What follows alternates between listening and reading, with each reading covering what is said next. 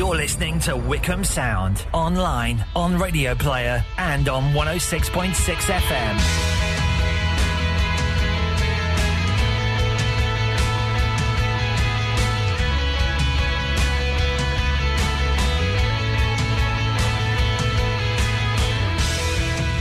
A very good afternoon to you. Welcome along. You are listening to Wycombe Sound. Bob Johnson with you through until four o'clock, bringing you this afternoon a Wycombe Wanderers special.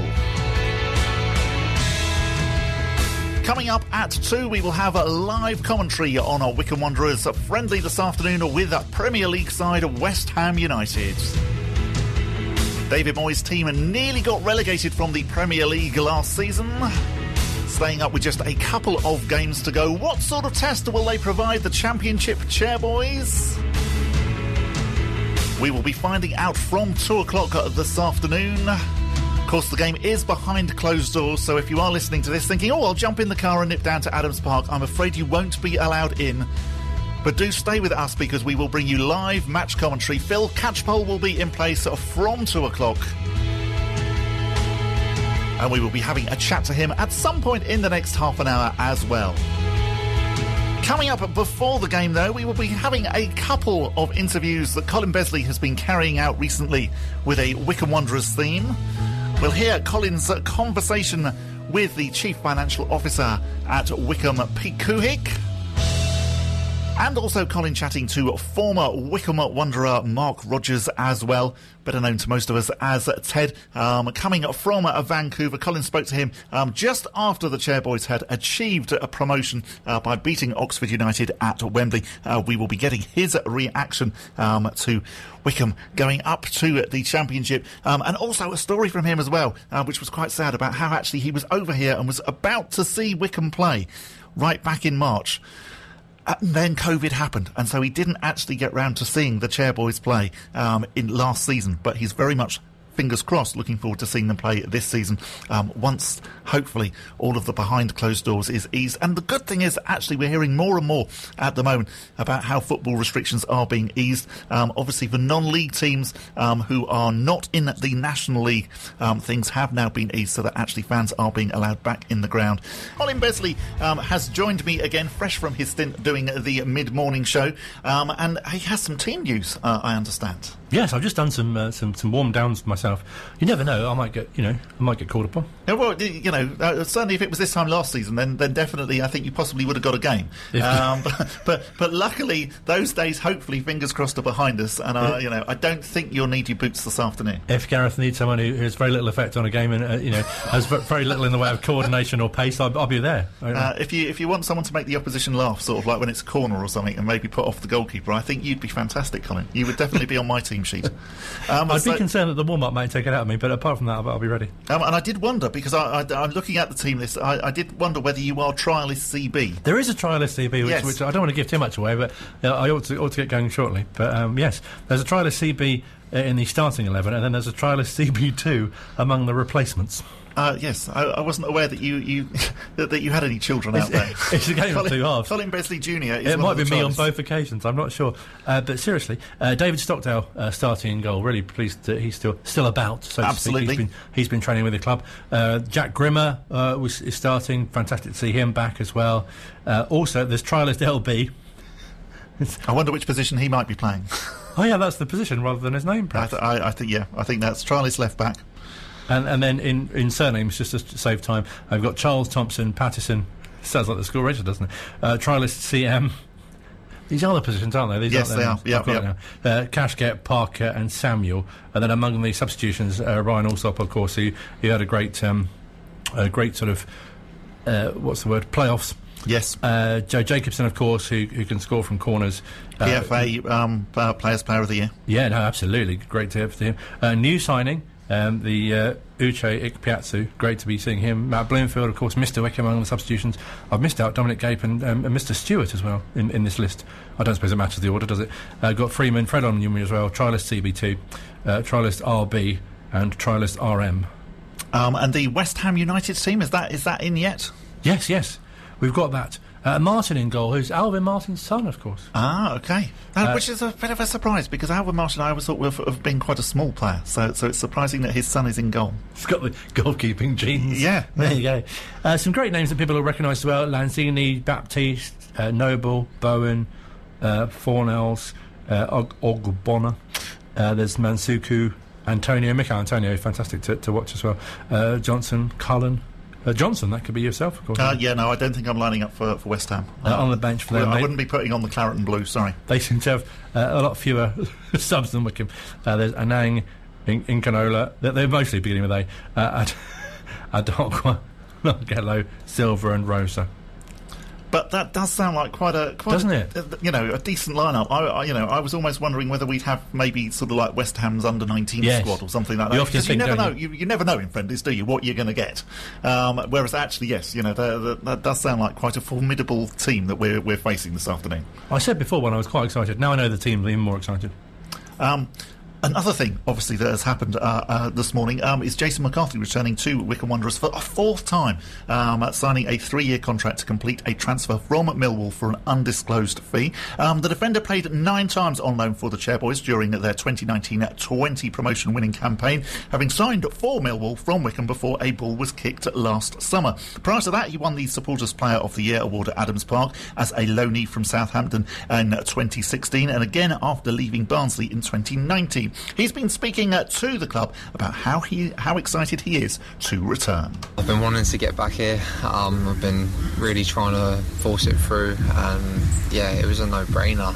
It really was. Like, I've, I really believe that I can play in the championship, and um, I guess I've got there a couple of times, um, having left Wycombe. Um, but I never really would have dreamt or even thought that I would get the opportunity to do it with Wycombe. So it's a dream come true. I'm so excited, and I'm really, really thankful for Rob, um, for Pete, the gaffer, Andrew. Of all the people I expected as well, it's Mr. Wycombe who's interrupting our interviews. We'll get him back. exactly, exactly. Uh, yeah, I would have never expected, um, yeah, expected it, but I'm just overwhelmed and can't wait to get started. you were in full flow in your loan spell last season. Uh, the goal on your debut, the, the goal that should have been yours at Bolton as well. Uh, COVID hit, and I, and I know it was so hard for you not to be able to come back into the fold once once the playoffs were decided.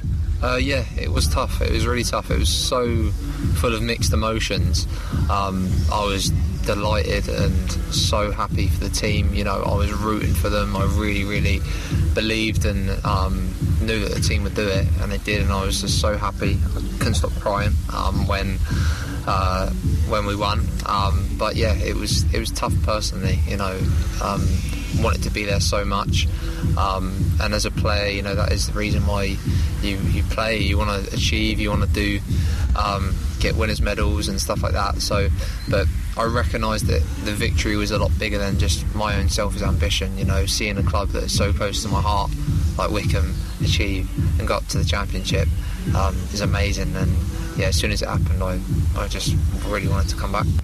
Fantastic to hear Matt Bloomfield crashing the interview uh, behind there. And I, I wonder, was, was Gareth Band playing in the in the background? Because it was, you know, there, there was clearly quite was a all lot sorts going yeah, on, there was all sorts going on in that interview. Uh, but thank you very much to Matt Cecil uh, for carrying that out. Uh, Jason McCarthy, yes, returning to the Chairboys, uh, and that's a fantastic signing. I think you know he he will be a wonderful addition. You know, as he has been a few times to Wycombe, uh, but in the Championship, you know, I, I, I have a lot of confidence in in our back line at the moment, the way that it's sort of shaping up. And Jack Grimmer returning as well. I, I, I- keep saying getting excited, but it's so, as you mentioned um, before one, it's so fantastic to have players coming back as well because you think once their loan spells finish, you think, oh, they, you know, they've been great for the club, but they'll probably go back now and, and you know sort of carry on for their parent club. But brilliant to have such such key players who've, who've been so good and to have them back, and, and, and it shows their commitment for the club. And it shows how much they enjoyed being with Wycombe originally, and, Yeah, yeah. and, and really great to have them helping us out in the championship as well. I mean, I, I think it speaks volumes about Gareth as a manager. Oh, actually, you know, so many people that he's had previously on loan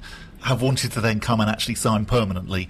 Uh, you know, you don't do that if you're you're not happy with the setup, if you don't get on with people. But clearly, actually, the you know the setup at Wycombe Wanderers is so good that yes, you know, as soon as you have the opportunity to come back, all of these players, you know, Jason McCarthy, Fred Onyedinma, um, you know, have said, yeah, right, okay, where can I sign? And back they come. And it can't be an accident that you know he's able to do so well in the loan market. You mentioned Fred when he first came. It was it was so exciting to see a player of his his caliber really lighting up the, the games that Wycombe are involved in. And you think, oh, you can get players from QPR, you can get players from from Millwall, and even Chelsea youngsters as well. And you know it's it's so exciting that they'll want to come and play at Wycombe. And as you say, seem to enjoy their time and, Yeah. and grow as players themselves, but also pass on their influence from from a higher level to to a Wycombe team and, and really help their cause as well. Now, a, a couple of weeks ago now, you had uh, the uh, pleasure of interviewing Pete Couhig. And he Uh, bought the trophy with I him. was was just going to say, and I was quite, exciting. yeah, I, I, I was quite jealous not to be here that day because he bought the trophy with him. Um, uh, but how was that? How how was Pete? Because he comes across as being just just such a nice guy and a lot of fun to be around. so laid back, in fact, because I, I doubt there are many chief financial officers of football clubs who, who, who you feel so sort of. He- You seem so sort of. I saw someone online. write. he seems the sort of person you'd like to go and have a drink with. Def- and, and I, definitely, I, I would. I would totally. It'd be quite busy if everyone wanted to go and have a drink Yeah, with him. But yeah, it would. He, But- would have to have some he's sort of He's the sort of guy that I can imagine coming up with some sort of rota actually to make sure that actually every Wycombe fan, yeah, you know, he he, he had a different different night, different beer with each Wycombe fan because he's, he's he seems that committed. Also, as you rightly say. I don't imagine that there are many other chief financial officers at any clubs. You know, you, you say those words and you think of somebody in you know in a very smart suit who's probably quite removed from Exactly. the club, um, and you know, and- crunching numbers and yeah, exactly. And, and and Pete couldn't be any different to that. But really. he's clearly a fan himself as well, which I think really helps. And, and perhaps not all, you know, there, there are sort of chief financial officers who are sort of very. Well, I'm sure Pete's obviously a very successful businessman as well. But there are people who are just business people, and and perhaps they're, they're looking at the club differently. But but Pete, it really comes across that he's a huge fan of well, a football, but b especially the, the club that he's now rather associated with. Okay, well, let's listen to your interview that you conducted a couple of weeks ago on the mid morning show. Um, you started off by asking him whether there was a point after the Couhig family bought into Wycombe Wanderers that they realised something quite special was happening at Adams Park. Uh, yeah, absolutely. Um, you know, it kind of it, it, as everything came together at the end, of, at the tail end of preseason, leading into the season. Um, opening match being against Bolton Wanderers, um, there was a little question as to as to whether it was even going to happen. Um, turned into an absolutely beautiful day, big win. Um, and then probably and so the the early results you know made us feel pretty comfortable about our target which was finishing 17th or above um, but then i think september maybe october when we when we made it to the top of the league and started staying there uh, and just after a, a really impressive run against some of the top top clubs in the league um, it felt possible, but uh, also the reality of of, of uh, English football season is that it's 10, 11 months, and so there's a long way to go no matter what, and and so you can never feel overly confident, but but the confidence was really there starting September, October that that something really special could happen, but we weren't allowed to say it. And there can't be anything more special than, than a Monday night at Wembley Stadium for the, the playoff final. I don't know if you have any recollections of, of the night, do you? But obviously, when you when you when you're reflecting over on your balcony overlooking the town, do you think that was that was quite a night? Uh, every once in a while, I have to pinch myself. Um, it was uh, a bit surreal because we were only allowed 10 people on the guest list and three media members, and so there was probably only about 150 people, maybe total, in Wembley, which was bizarre. Um, but we knew everybody was throwing parties, the house parties, all of the pubs were packed, as as full as they could be under uh, social distancing constraints. Um, so it, it felt good to know that there were thousands and thousands and thousands of wanderers watching along with us. And and uh, you know, I told somebody it, it, you, we could almost hear them. Uh, we could definitely feel them. So. Uh, it, it was a shame that, that our supporters weren't allowed in, but um, you know, on the bright side, I think more people from the area watched and, and enjoyed that game to a tremendous level because it was just I think it was more people involved and it was family units that and friend groups that were just got to enjoy all of it uh, together. It must be such a, an incredible thing to, to know that it means so much to so many people. I know that you visited uh, Leslie Hobson recently. He's 97, and in his, his lifetime, he'd never have imagined that the club would, would be in the second tier of English football. Uh, no, I, and actually, just describing all the parties, it, it kind of chokes me up a little bit. uh, and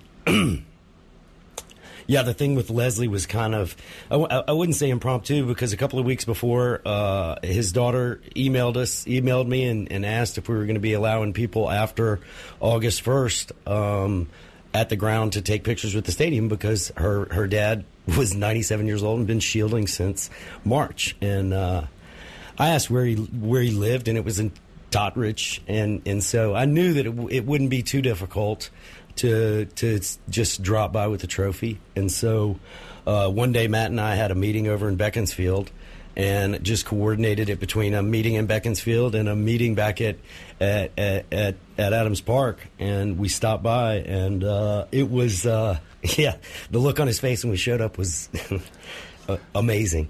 I'm sure you can never tire of, of, seeing the trophy. I mean, you brought it with you today, which is fantastic. Thank you so much. But it's it, it's such a and you had it in the town, obviously, in Adams Park. Yeah, the EFL is on to me though. They made me sign a uh, document last week uh, guaranteeing its safety and certain other requirements. So uh, yeah, I'm, I'm, I'm probably going to be a little bit. I'm not going to say more careful because I guard it with my life when I take it around, but um, you know, it's it's a good piece of silverware and doesn't just belong to the club; it belongs to all of our supporters as well it still kind of doesn't feel real, does it? I, I guess till the first day of the season as well. It's not going to, maybe not quite sink in, but uh, especially being to. No, every once in a while it feels really real. Um, you know, there was certain things that we had that we have to get done before the beginning of the season.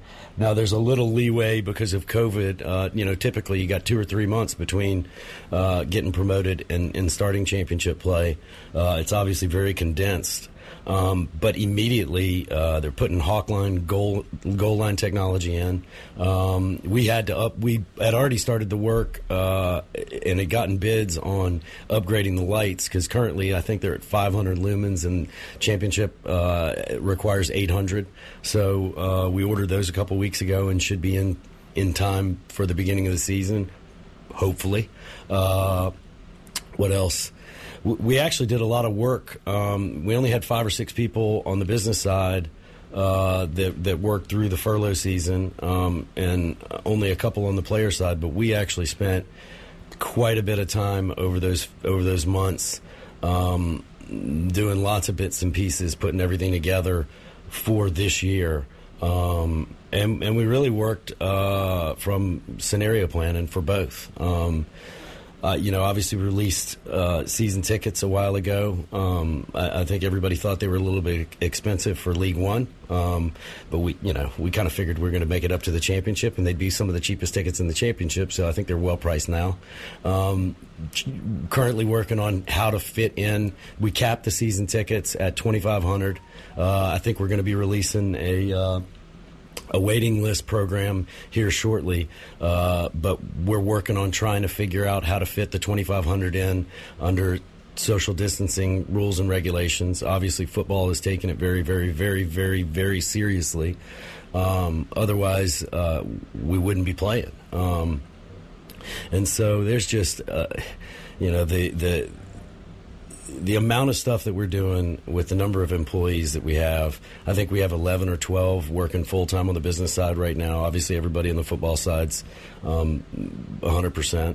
Uh, but I, I, you know, I, would, I would, I would venture to guess the next, you know, the next championship club up has probably five times as many employees as we do. But um, and COVID has sort of forced us to reimagine how we're going to do this. Um, you know, I'd say scenario planning. You know, when I look at the budgeting process and, and we're finalizing our budget for next year, you know, we we have to look at two of them. One of them is okay. Here's what reality is probably going to look like, and here's what it would look like if we had the stadiums full, as we would expect being in the championship. And it's it's you know it's sad from two perspectives to look at the left column because I know we're not going to get that. Uh, you know, which you know the, that that level of money would seriously impact our finances positively. But on the other side, I also know that uh, not as many people will be able to enjoy championship football live this year. Um, but you know, the EFL and all the clubs are working on a program to where when uh, our, our, ticket holders are not allowed in. They're going to be able to watch on iFollow. Um, so, you know, I know the. Uh, talking to some of the away lads, uh, you know, I think they're still planning on doing away trips, but just watching in, you know, watching in the pubs if they're open. Um, and so I, I, think everybody's sort of adjusting to a new reality, um, and we'll just have to figure it out as it goes along. I mean, you can't help but feel sorry for the number of clubs who are obviously struggling uh, because of the coronavirus. But how, how, big a boost is it for the club to, to have got promotion?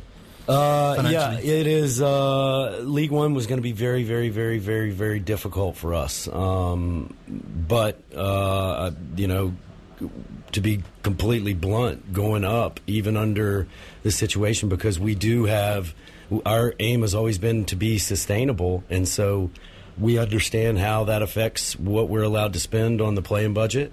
Uh, you know what that's one of the reasons why we only have 11 employees and we're not going out and hiring 100 people just because every other championship club has 100 employees. Um, but we are probably one of the more financially stable clubs in the championship, which seems crazy. But it's because uh, that big boost, um, as far as the league revenues go, uh, was massive for a club like ours. And have you experienced a lot of extra interest from um, companies who want to be associated with the club now that they're in the higher level? Yeah, absolutely. Um, you know, uh, we we just we're in the process of doing the kit release, um, which was a little bit delayed because we do have a new front of kit sponsor, uh, hometown company Dreams. Their headquarters are located in High Wycombe. Um, so yeah, it's. Uh, there has been a flood of commercial activity that we're just trying to keep up with. Um, you know, uh, you know, one of the cool things that we're working on right now is actually LED sideline advertising, um, which is seems crazy to think about in Adams Park, but um, it's going to be a great moneymaker for the club. Uh, and and you know, we, when I first looked at Adams Park, there were things that I sort of dreamed about seeing. Uh, LED advertising on the sides was one of them, and I, I, certainly didn't think it would be happening in month 13. But um, here we are. And you've already looked at improving the broadband and other sort of really technical, major yeah, there is a ton of work behind the scenes. Uh, we've recently signed a deal with a company called Landways that is one of the leading providers of digital infrastructure in stadiums in the UK. It's kind of a startup business. They've done a few stadiums. Um, I went to a Gloucester rugby match last year to, to, to test the system, and it was absolutely amazing. I was getting, you know, six, whatever, huge download numbers. I, I, I literally watched, I, I tried to see if I could watch a football match during a rugby match, and I was able to pull it down. Um, so yeah, a lot of work uh, is going towards that. But the reason there's two reasons for the for the digital infrastructure. A uh, our our supporters will be able to use Wi-Fi in the in the stands, but it'll also enable us to contactless payments at every at, at every kiosk. Uh, it'll extremely it'll improve the turnstile system because our uh, our, our, scanners for the ticketing pro will will be linked in. Um, we actually one of the commercial deals we just worked was with a local company where we've got new displays that are going in all over the stadium. Um, so all those uh, old old TVs that everybody is always complaining about that you can't see the score on. That's uh, a thing of the past. Um, you know, once we do have folks back in the in the in the Caledonia in the in all the in all the boxes and everywhere around the stadium, there's going to be you know great displays. You're going to be able to watch matches pregame, postgame. Um, plenty in in you know and shots from in game. It, it, it's it's really the step up next year in the stadium. Um, you know, I hesitate to even talk about because you know I kind of want people to experience it as they go in because it's it's still going to be quaint old Adams Park. Uh, but it will be stepping into the 21st century pretty heavy over the next uh, over the next few months. Fantastic. You, you, mentioned the, the kit. Uh, uh yes. it'd, be, it'd, be, remorse of me not to not to sort of perhaps probe you a little further about that because there's going to be sort of speculation. I, I read on uh, social media that someone's suggesting that, that, that, the big swan will be gone and replaced by a big chair instead. I don't. I, I, don't, I don't know if that's uh, you know the some internet insider information. Are always extremely intriguing. Uh, you know, I, I, I kind of like playing with some of the uh, folks out there. yeah. so obviously, we'll always be in quarters. Um, but it is a new quarters home kit design. Uh, home kit design. Uh, we do have uh, the same change kit. Uh, club charter only allows for the home kit to be changed every two years, and the away kit changed every uh, every other year as well. And so, where they're kind of every other year, you get a new home kit, you get a new change kit next year. This year, we'll be having a third kit. uh, which I think will be. I think everybody's going to really like b- both the new home kit and the third kit. Uh, we really think are probably going to be the, some of the biggest sellers we've ever seen. We also bought a little. Uh, so the last few years, uh, the goalkeeper kit designs um, have gone from one extreme to the other. We got you know Baz Richo out there uh, probably put together some of the craziest goalkeeper kits the world has ever seen. Uh, Andy Fairman has since come in, and he's the opposite end of the spectrum. Um, and next year we will have uh, both ends of the spectrum. You know, we'll have Andy sort of plainish. It's it's it's it's a little bit of an adaptation on the on the current black kit this year um, that kind of fits within the motif of all the other gear. Uh, but the uh, change goalkeeper kit, uh, the color has been deemed Mardi Gras. Ooh, yes. Is that a, is that a sort of Louisiana feature? Yeah, it is. Mardi Gras is a big day in Louisiana. Uh, y- you know, and uh, so when I saw some of those old keeper kit designs, um, there was no way I was going anywhere near some of the bonkers stuff, but it definitely got me thinking about uh, maybe incorporating one of the craziest things uh, in Louisiana into into the design, which is um, Mar- the Mardi Gras. And the colors are, but the co- the colors are also, uh, you know, related to um, English history as well. Um, it, to me, it kind of looks like the, the colors are uh, what's a good word other than? I don't know. They look great. They're crazy. Uh, Pete Couhig, the Chief Financial Officer of Wycombe Wanderers, I'm very pleased to say, is with us. Uh, we've we've probed him about the kit. I think another thing that, that fans always want to know about is, is, new signings. They always want you to announce something, don't they? Or, or has Gareth given you a, a shopping list for, for the uh, for the new season? Uh, yeah, we're um, working the free agent market right now. Um, definitely taking a lot of calls. Uh, the transfer window is open until October. Um, as I said, we spent a lot of time working on next year. We had we're going into next year with 17 guys already signed. Um, so we've got our core squad from last year that's ready to go, um, and it's just going to be about doing the Wycombe business during the during the window. So I can promise you, Gareth and Dabo and the boys are looking at about a million videos, um, and and we are taking the Wycombe approach um, and trying to get as good as as good a deal as we can out there, but being patient while we're doing it. Um, we've already actually started. We hired a B team coach, Sam Grace. We've already got trialists coming in. Um, you know, adding some numbers to the um, some numbers to the to the squad uh, for training, and so taking a look at, at, at, what's available out there from the from the younger guys' perspective. But um, we should be releasing. Uh, I'll use the same word that I used with my buddy Clifty. signings will be announced soon. And I'm sure you can't speak highly enough of, of, what Gareth and his management team have done to a to get the club to where they are, but also in the, in the sort of behind the scenes because I'm sure fans only really see what's going on on a match day as well. Yeah, uh, I, I, feel really, for, really, really, really fortunate to watch uh, what that backroom staff does um, during the week, during the match days. Um, it is. Uh, it was the thing that most impressed us about Wycombe when we first got here. Uh, was Gareth and Dabo and and the rest of the guys' approach towards that side of the business. Um, it's just uh, it's really impressive um, because they do not look at just talent. Um, psychological profiling uh, is an extremely important part of the process. Um, and the amount of research they do on individuals that they're looking to sign is uh, extremely diligent. Let me put it that way. And what's your sort of message, if you like, to the to the fans about uh, your uh, relationship with them? Obviously, going into this new season, because I know, obviously, fantastically that um, throughout the, the, lockdown period, your appearances on, on Chairboys Live, fans have felt so so more, much more sort of connected to you, and you must have felt that's been a great sort of outlet, uh, yeah. but also a brilliant way to sort of get to know the club as well. Yeah, that uh, that was a, that was something that that Matt came up with. We were, you know, we were in total lockdown. Um, and it was almost sort of an outlet for us to. He, he just came up with it. He, I mean, we were both kind of a little stir crazy. Um, you know, you spend eight nine months in a season like that, and then all of a sudden you're locked in your flat.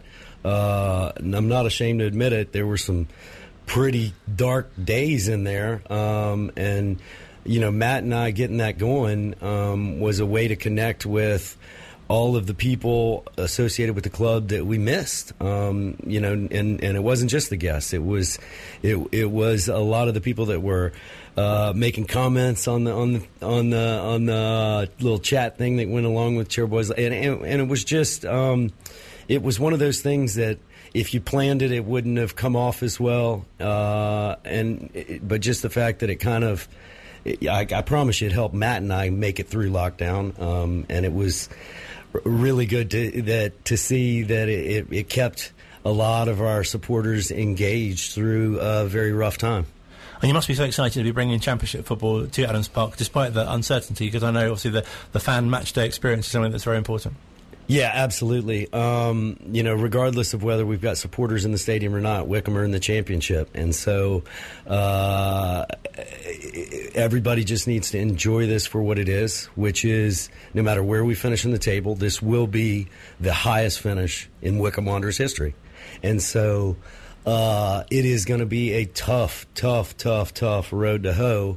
Um, some of the clubs will outspend us twenty-five fold uh, if not more. And so, but we all know that our team is special not because we can afford, you know, the most expensive players, but it's because of the type of players that we bring in, the type of mentality that we have as a team, uh, the tactical. Uh, and psychological prowess of our management team. So every time we go out there next year, uh, we're going to be prepared for battle. I can promise you that. Um, not all the results will go our way. There might be some tough days, but all we can ask is is that our supporters truly understand what we're trying to do, and anything above 24th is the best finish ever. 23rd would be incredible. Uh, achieving and staying up next year would be an even greater accomplishment accomplishment than making it to the championship. So we're very rational about our expectations for next year, but we also still believe that it can be done because we've done miracles before. That's Pete Couhig, the uh, Chief Financial Officer of uh, Wycombe Wanderers, speaking to our very own Colin Besley a uh, few weeks ago. I'm delighted to say now that we can cross to Adams Park um, and speak to our commentator this afternoon, Phil Catchpole. Good afternoon, Phil. Hello, Bob. How are you? Yeah, I'm very, very good. How are things there? Um, I, I, have to say, I was a little bit worried, sort of driving in through the pouring rain, that actually the, the first game of the season might not go ahead. But I think things have got a little bit better since then. Yeah, I mean it's it's a lovely setting here. You know, anyone who's been anywhere near Sands and, and Adams Park knows the beautiful surroundings we're in. We've got some blue skies, a bit of cloud, but the wonderful greenery in the trees behind the, the stands is looking resplendent. The pitch looks like a snooker table, which is uh, which is great to see as well. Uh, and the, both sets of teams are out warming up as we speak. Wycombe in their very nice, shiny new training kits. A couple of uh, strange faces out there. Some trialists going to be involved today as well. But do you know what? It's just great to be at live football and count myself as very lucky to be here to tell the story today. Um, how, how does the stadium look as well? Because I understand that possibly there's been a, a couple of improvements during the summer. Uh, yeah, nothing seen. Yeah, I think I'm looking at the floodlights. They still look like the same ones. I know they're going to be changed uh, before the season, so we've got a few weeks before it all kicks off here at Adams Park. Um, but yeah, nothing as such. I mean, there's still the banners behind the uh, in the away stand, uh, thanking the NHS, etc. Um, but other than that, it's uh, it's looking pretty similar to what it used to be, apart from today because of all the equipment here on this side uh, I'm in the Frank Adams stand today, which is unusual for me because normally the press box is on the other side in the uh, in the in the old main stand. Um, so yeah, I'm uh, I'm in new surroundings. I've never seen a game of football on this side. I'm seeing how the other half live. So, so uh, just just filling in then for people who don't actually know. So, so you're broadcasting live this afternoon on not only on Wycombe Sound, but you're also on YouTube as well. So people can go on YouTube and can watch the game live on there. That's right. Yeah, it's uh, it's a bit of a brave new world for all of us today, and I'm looking around at the level of amounts of equipment. It's like walking onto a film set. There's cameras everywhere. There's people sat in exec boxes with uh, loads of computer screens and big boxes of wires and stuff that look pretty complicated. But they assure me it's all going to work brilliantly. So hopefully the commentary will match up to it. Fantastic. Well, it sounds very impressive for you know for a pre-season friendly. The the fact it looks like a film set that that's pretty good. Yeah, well, I mean, the, the playoffs were like being in, on a being a TV show as well. So I'm kind of getting my head around all of that as well. This is my fourth game now behind closed doors, and um, you know it's a challenge in itself and not having fans here and stuff. But you do get to hear what goes on on the pitch and what the managers and the players say to each other, uh, which adds another element to it as well, just to kind of find out what do footballers say to each other during a 90 minutes. We've often wondered, and, and now we can find out. Now, I was lucky enough to um, go along to the uh, Fleetwood semi-final game at Adams Park, and it was very noticeable that Gareth had asked all of the people there that, that were, were of the Wycombe persuasion actually to make as much noise as they could. Um, and, a, and, a, few of the neutrals did comment that it was like having a home crowd there. Um, is there any sign of uh, Pete Couhig, Bill Turnbull, anyone like that to, to lead the cheerleading this afternoon? No sign of Ballroom Bill today. I think he's uh, he's on his other radio station today, but Pete's here uh, in his sort of capacity now as I think CFO of the club as well. So he's heavily involved in absolutely everything that's going on here. I looked to my right and Jason McCarthy sat uh, on a seat down to my right hand side. He was announced this morning as signing a new three year deal at Wycombe Wanderers. It was good to see him. But of course, I mean, pre seasons, everyone you know, will look at the result and everything, but these sorts of games, and I, and I don't want to sound too much like Gareth Ainsworth here, it's all about getting the, the fitness into the players that Wycombe do own and they'll be having a good look at a few trialists today as well who will be trying to impress and get their way either into this first team squad or this B team squad that Wycombe Wanderers are looking to um, get up and running this coming season as well. I mean, it's fantastic news about Jason McCarthy, and we do say this often. It, it's so wonderful that players off, you know, obviously want to come back to Wycombe Wanderers. You know, it, it, clearly is such a good setup that Gareth Ainsworth's got that as soon as they got the option to come back, if they've been to us on loan previously, that you know they're they're keen to sign on the dot, dotted line. Exactly. Once you once you come to Wigan, it's very difficult to leave, and when you do leave, you don't have to wait too long before the chance comes uh, to come back, and they don't have to think twice to come back to Wycombe Wanderers. Um, I don't know if you've read the book or if anyone's listening to this has read the book. The book by Neil Harman, Close Quarters, um, is a brilliant encapsulation on on the culture and the spirit that Wycombe Wanderers is built upon. Really, it's it's the one thing that that they have in abundance, I think, because they've got no money compared to other teams, but what they do have is this incredible bond a bond of brothers, you know, the family vibe they have here. And that's why they're in the championship. And for Jason McCarthy, I think it's the fourth time he's come back to this club. And he think he's, I think he said this is the last time I'm coming back. I think he said he wants to stay here forever. And to come out with, you know, players often throw these glib comments around and stuff. But, but with, with Jason, I think I, it's absolutely true. I spoke to him before the playoffs when he'd gone back to Millwall and he sounded absolutely gutted and crushed that he couldn't take part in the playoffs and he was having to watch his, his former teammates, as it was then, go into the biggest games of their careers. And I'm sure he's going to be absolutely delighted to be back here in the Championship to, to help Wycombe with the Championship. Also, this is the third time for him into the Championship, and he's never really had the chance to shine at that level, and he's going to be looking to do that now with his mates, which is fantastic for him and hopefully for the fans too. I mean, amazing that he says as well he wants to stay at Wycombe forever, considering he's only 24. You know, he's, he's not a player sort of like, you know, he's thinking, oh, I've got a couple of years to go and then I'm going to retire. He's only 24, so the fact he's saying he wants to stay forever, that's really good news. Yeah, to, oh, to be 24 again, Abel. Absolutely. Right, we've got about 15 minutes till kick-off. I'm sure you've got lots of preparation to do, so we will let you go, but we will be joining you in about 10 minutes' time live on the, the YouTube stream.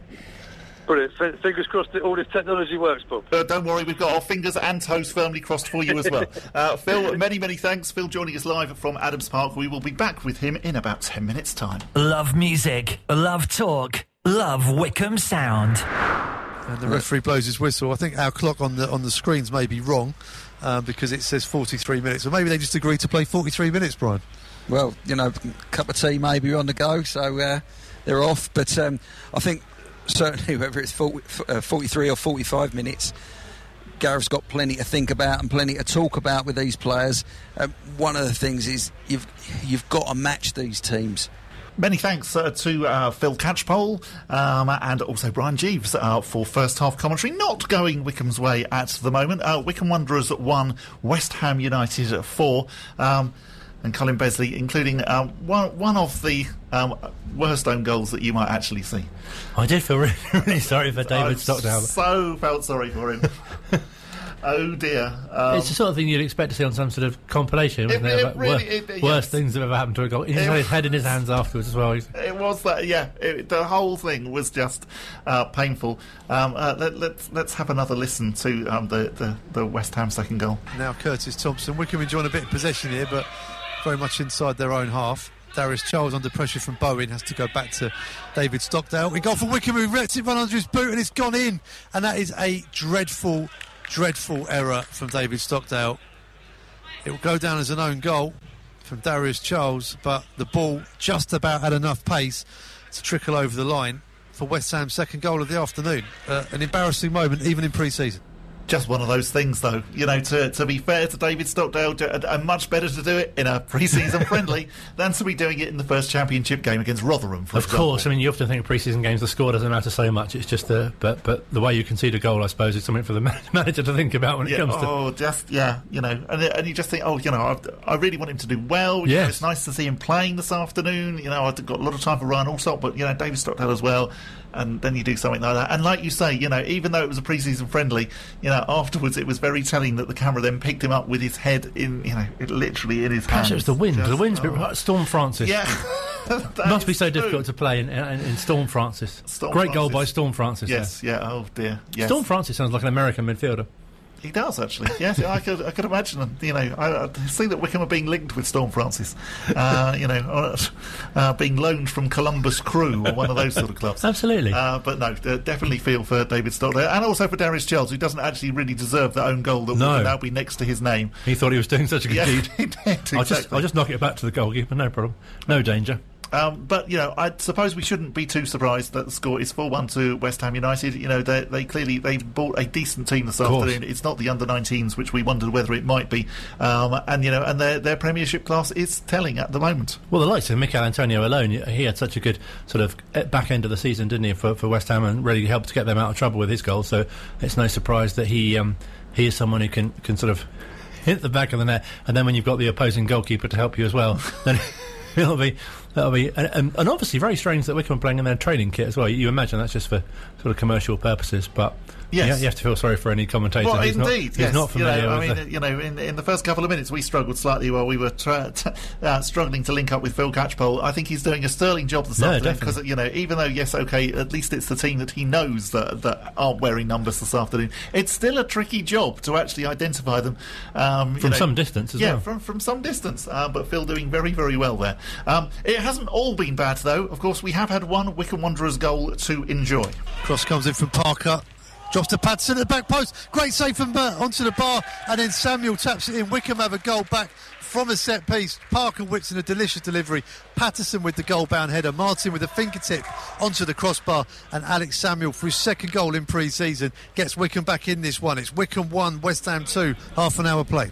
A delicious delivery is really what you want on a, on a Tuesday lunchtime well. It It definitely is, and and prolific now. Alex Samuel yeah, scoring for the second game running, albeit the game that they played um, against Southampton was was called a practice match. Yes. Um, which you know I'm not quite sure why why it was differentiated in that it was a practice game and this one's a you know is a friendly, uh, but even so he's got got two goals uh, in two games. And that'll do him really good for the start of the season as well because he, he had a very good sort of uh, playoff campaign as well and, and really showed that. I suppose during the season he he, was, he didn't really, as I say, he hasn't got loads of goals. Akinfenwa seemed to get all the sort of the acclaim for his, his goal scoring, uh, especially and obviously Joe Jacobson as well and, and others who've, who've contributed with their The Joe Jacobson spe- uh, special. Yes, exactly. But um, but no, I'm really pleased for Alex Samuel. He he obviously works really really hard and, and, and great reward for him to get those two two preseason goals. 254, you are listening to Wycombe Sound. Our coverage of Wycombe Wanderers game against West Ham United. Uh, half time, it is Wycombe Wanderers 1, West Ham United 4. Um, we do have some more exciting news uh, with regards to Wycombe Wanderers coverage coming up in the new season. Uh, Colin joins me once again. Mr. Besley, uh, you are going to be taking it to the airways, as am I, with a brand new show. It's very exciting. What's it called, Bob? It is called The Wycombe Wanderers Show. What's it about? It's about Wycombe Wanderers. What will be in it? Oh, when is it? Uh, when is it? Uh, when is it? Is a good question. So when is it? So it is going to launch on uh, the Thursday, the tenth of September. Um, so it is um, after the, the Brentford game and before they, they start the league season uh, at home to Rotherham. Um, it will be on a Thursday evening between seven and eight o'clock. It's very exciting, isn't it? Uh, looking forward to it very what, much. What will be on it? Uh, well, hopefully, lots of stuff all about Wycombe. We hope to hear every week uh, from Gareth Ainsworth. Uh, we hope to have uh, some Wycombe players joining us in the studio. Um, we also hope to be speaking to ex Wycombe players, um, as you obviously did recently with regards to people like Mark Rogers, um, and very much aim, you know focusing on the club. Absolutely. Hopefully, some chats uh, with Wycombe Wanderers ladies as well. Uh, we've spoken in the past to Captain Charlotte Bagshaw, uh, to Dave. Uh, Ward, their manager, to Tara Woodward as well. So fantastic to see how they got on their season as well, because their their season obviously was cruelly ended uh, last season as well when they were going so well. So it'd be great to, to feature them and perhaps some behind the scenes stuff at the club as well. Um, some some sort of I knew perhaps we'll get to speak to the groundsman to find out what it get what maybe to, to find out what goes into preparing the Adams Park pitch and, and just other sort of behind the scenes stuff really, which is really nice sort of um, sort of yeah, behind the scenes look at the club and, and what goes into to putting a match on and, and yeah, like you say, what it's like being a player and what it's like at the training ground. Be fantastic we are we will be looking to, to do a podcast as well um, of the show, so it will be available. So it's not you know not not only actually on Wycombe Sound, but it will be available as a podcast as well. Also, very very exciting news. I'm very excited. I'm, I'm looking forward to it, and we hope as well to to get Pete Couhig in um, occasionally because he was very very well, up for it when he came. Indeed, you know as the as we've already heard from your interview with him today, uh, he's you know he's definitely an entertaining individual and somebody who's you know who, who has a lot to say when he's on on radio. Definitely, and uh, Matt Cecil from the club was saying that um, uh, when Rob Couhig can, can travel over as well, he'd be very pleased to, to be a guest on the programme as well. I mean, that would be really interesting. I'd like to speak to, to Rob just you know just because he's a guy who sounds like he's had a really interesting life. no, definitely. Um, you know, he's done his own radio show. He's been involved in politics. Um, he's um, owned a very successful baseball team. Um, and, again, he comes across. So I don't think there are many sort of club owners or club chairmen who I, have met a few club owners and club chairmen in my time as well, so I can say this from experience. But who are so you know they feel so sort of passionately about the club and, and just come across as a fan as well, which I think is fantastic for, for someone in his position as well. I think it's very impressive as well that actually they've done this within a season. Mm. You know, I, I think first of all you know, we all thought, oh, you know, this all, all sounds quite good.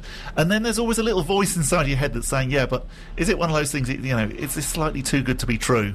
And you think, you know, well, once, yeah, they, they've taken over, you know, are they almost going to be taking off their Scooby Doo type masks?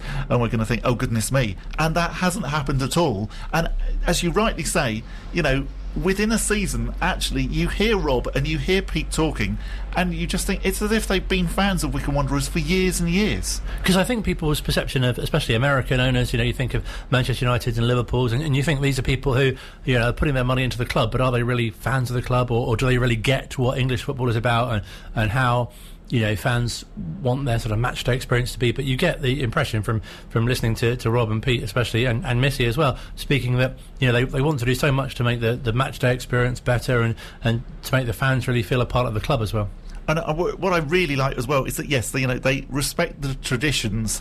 When you were asking Pete about the kit, mm. you know, the very first thing he said was, "Well, it'll still have the quarters." Yeah, straight away. You know, without any prompting. You know, he knew what everyone was thinking. You know, he probably doesn't remember the debacle several years ago where actually the shirt didn't have quarters no. and everyone was up in arms about it. You know, but straight away, you know, he just puts your mind to rest about those sort of things, and I think that makes you think, well, yeah, you know, it's, it's okay. We're in safe hands here we're in good hands. As you say, they so, they come across as being so aware of the traditions of, of the football club, but also English football generally as well. Of, of you know what, what fans want from a from a game, because you imagine it'll be transformed into some sort of uh, you know tailgate parties on a Saturday or something. But but if with with Americans coming, but they really do get the sort of the match day experience that, that fans want from you know from food to to what you, you heard Pete say in the interview about screens at the games and the, in the boxes and the suites and everything like that.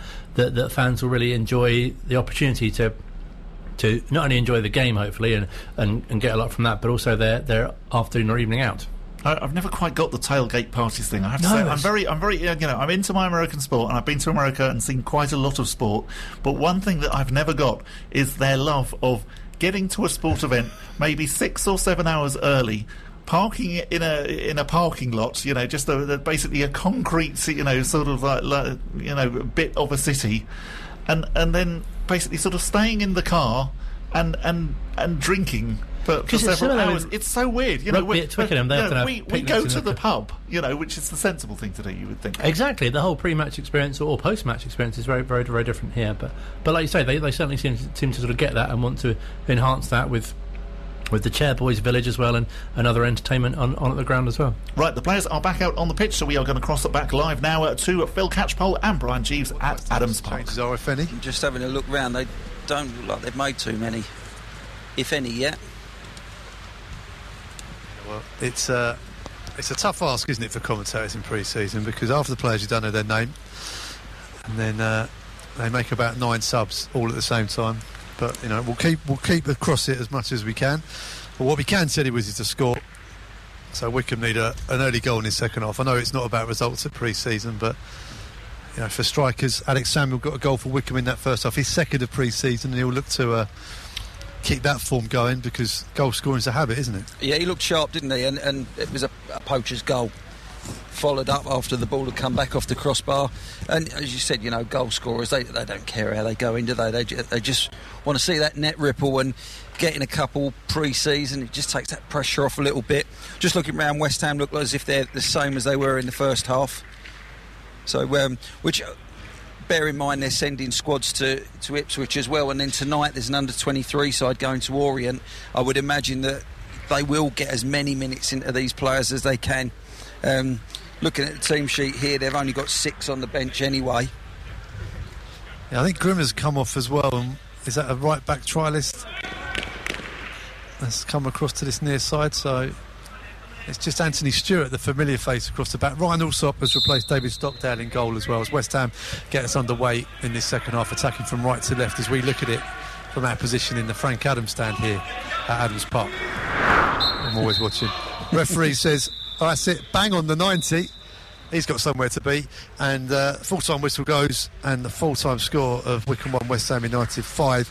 Uh, decent workout though for both teams, Brian. Wycombe, from a Wycombe perspective, who's caught the eye today? Well, Ikpeazu in the the uh, second half really, really impressed me. First half, I, I, was looking at Jack Grimmer. I thought did ever so well. Patterson, Kashket, Samuel all worked very, very hard. Um, look, the, the, first half will have told Gareth more about his players because there were so many little errors and mistakes that, that he will get into them about. Second half, though, what an improvement. That first 10 minutes, we, we, you could see that they, they bought into what he'd obviously said to them. And the second half, they were a lot more competitive. Yeah, looking at the trialists um, in, in the first half, uh, left back trialist, centre midfield trialist, um, and uh, centre back trialist. Uh, let's start with the left back trialist. We saw plenty of him purely because West Ham using Bowen as an outlet, but he, he, did well, didn't he? He kept up with him as much as he could. I mean, let's be honest, Bowen was, was probably West Ham's biggest threat during that game. So it was a tough workout for him, and Gareth would have looked at him perhaps more than the others because he's had that little bit extra to do. But he did a decent job, you know. He he got in there. He, he, he kept he kept in the, doing what we were we were saying up here about just chasing back, putting the player under pressure. Uh, I thought he was probably the standout of the, of the trialists. Centre half very difficult for him. Uh, you know, and of course, once again we, we were saying earlier about it was a difficult day for, for Stockdale in the first half because when you've got trialist defenders in front of, of you, they're, they're not always looking at what you're doing. They're just solely concentrating on what they're doing because they're trying to win a contract centre midfield trialist, uh, didn't look to fit the uh, the remit of the B team uh, trialist. He looked to be a bit older than, than 18 to 20, but he looked experienced, looked good on the ball, um, a bit of height as well. And as the game went on in that first half, he, he grew to impress me a bit. Yeah, quite powerful, wasn't he? And, and as I said, they got a little bit more on the ball in the second half. The first half was very, very difficult for, for Wycombe to get the ball. The second half, they got plenty of possession, and it was easier to see what they could do with it and who wanted the ball. He was certainly fell into that category. I'm sure Gareth will have another look at him. And then moving into the second half, uh, eventually it was centre back trialist, right back trialist, uh, right midfield trialist. Um, yeah, I mean, I thought on the right hand side between the pair of them, a lot of energy um, going into it, and the right midfielder fashioned that chance himself and, and didn't score after winning the ball back. But again, you know, anyone caught the eye in, in those three? Well, that uh, that incident, as you said at the end, where he, he won the ball and he, he broke away and, and nearly got himself a goal. You know, that, that's what you're going to want to see. I don't think over the course of, of sort of 45 minutes for these guys, he'll he'll have seen enough. I think he'll want to see him again in a, in a game situation. But with these players coming along, there will be a situation soon where he can play 11 against 11 and have full scale training games. There will be other friendly matches. I'm sure he'll look to fit something else into as well of what they've got to, to give these players game time. But um, you know what Gareth's like, he'll, he'll be uh, very selective and very careful, and it's certainly got to be better than what they've got or offering something better than what they've got to get a contract Well, there we are. Wycombe's second uh, pre-season run out here at Adams Park. First game back at Adams Park uh, into this uh, new season. The full-time score was five-one. It's not about scorelines though. At this stage of the season, is it in pre-season? It's about getting those minutes in and, and seeing who's who's available, who's catching the eye, and who you who you're out of existing players uh, is in a good position to maybe make a claim for that first game a week on Saturday at the new Brentford Stadium in the Carabao Cup. Um, so it doesn't sound that far away, but plenty of business and plenty of minutes and training between now and then, Brian. Well, uh, you know, a, a week's a long time in football. Two weeks, you know, you could see two or three players come in, you could see players go out on loan. Brentford's going to be a great test. Really will be. They had a great season last year. They're going to want to win in their new stadium as well, aren't they? First, first proper game there. So um, you know that, that's a good. I believe it's a TV game as well, is it? So um, yeah, know. it's actually on a Sunday. I've just remembered it's on on uh, a week on Sunday, uh, twelve o'clock kickoff. Uh, for that one, it'll be on TV too. So it'll also be on uh, on BBC Three Counties and on iFollow, um, I believe. So yeah, so yeah, good way to start the season. And then we're back at Adams Park on the 12th of September against familiar opposition. First game in the Championship against Rotherham. Now that's a big game, obviously a huge game. It's Wycombe's first game in the Championship, but if they've got any hope of staying up in the Championship, they'll look at Rotherham before the fixtures came out. They'll look at the games against their fellow promoted sides as being potentially six pointers. Well, they'll, they'll look at certain teams and target them, no doubt about that. I did see someone post on social media the other week that oh, Wycombe will be lucky to get a point this season. That's not going to happen. We, we all know that. You know, this is a club coming up. They've got the players have got momentum behind them over the course of the season. They will pick up results. They will shock a team here and there. I, look, it, it will be difficult this season. There's no question about that. But here we were last season saying exactly the same thing. Now, this team's got heart. It's got a manager that, that you know knows his way around. He's got good contacts as well, and people want to work with him. People want to come and play for the club, and you know. As much as they perhaps lack the, the quality of sides like Derby and things like that, they have got the heart, and they and they will get players in that will give them half a chance. Well, I tell you what, what, what I can guarantee it won't be dull. It won't be boring. Uh, right, here's to a great season. Brian, thank you very much for your time uh, this afternoon. Always good to see you here at Adams Park. Uh, we'll leave you with the full time score from pre season Wycombe Wanderers 1, West Ham United 5. Speak to you all soon. Many thanks to Phil Catchpole and uh, Brian Jeeves uh, for their commentary this afternoon. The final score from Adams Park Wycombe Wanderers 1, West Ham United 5. A much improved performance in the second half by Wycombe. Uh, the damage, Colin, was really done um, in the first half. Exactly, but I, I, guess you know you go into a game like this expecting a, a Premier League side to, to dominate and to, to score goals. Uh, with a bit of help from your own goalkeeper as well. But hopefully, it's given you know Gareth a lot of sort of food for thought, especially with the, the Carabao Cup games com- game coming up. Hopefully, games and uh, obviously the start of the season not too far away now. You know there'll probably be some different combinations perhaps you'd like to try. Um, uh, and sort of, but I'm sure there'll be, you know, especially it'd be interesting to see if we see any of the trialists again. Yes, Yes, I mean it, it's interesting as well that we haven't actually heard anything more about any pre-season friendlies. No, you know, I know that the season now isn't that long away. So um, just to reiterate, so yes, the game against Brentford is a week on Sunday, 12 p.m. kickoff um, in the Carabao Cup. Um, but yes, we haven't heard anything else about any more friendlies. You would think that Gareth would want at least another one, possibly even two. Um, the fact that this B team is being talked about as well, you think that actually probably you know uh, at least another couple of friendlies, um, you know, w- would be the, the par for the course. No, definitely, and perhaps even obviously some lower division or even non-league sides for, for just them to, as you yeah. say, have a bit of a run out and, and get some familiarity, especially for the younger, uh, the well, definitely the younger players, but also the, the, newer newer players as well, just to sort of get to know their roles and, and, and find their find their feet, I suppose you'd say. Well, thank you very much, Colin. Um, remember that we are going to be here with the Wycombe Wanderers show. It's very exciting. Yes, which we're, we're very much looking forward to. 10th of September. And uh, a podcast to watch out 8 for as well. o'clock, yes, indeed. And a podcast as well. Um, hopefully, we will have Gareth Ainsworth on um, every week um, from the press conference that normally will be taking place on a Thursday. Uh, we're hoping to get players in as well, uh, both from Wycombe and from Wycombe Wanderers ladies. Um, Colin's already got a, a, a, couple of contacts with regards to Wycombe Wanderers ladies. You've spoken to Tara Woodward before. Um, and so we're hoping to, to get her and some of the girls on as well. Uh, but yes, that is going to be on the 10th of September between 7 and 8 o'clock right here on Wycombe Sound. That is just about it from Colin and myself. Luke will be coming up after the news um, between 4 and 7 o'clock. Do remember that we have the Wycombe Wanderers show starting on September the 10th. We do hope that you'll join us for that either on Wycombe Sound or on the podcast. The Wycombe Wanderers Show, coming soon to Wycombe Sound.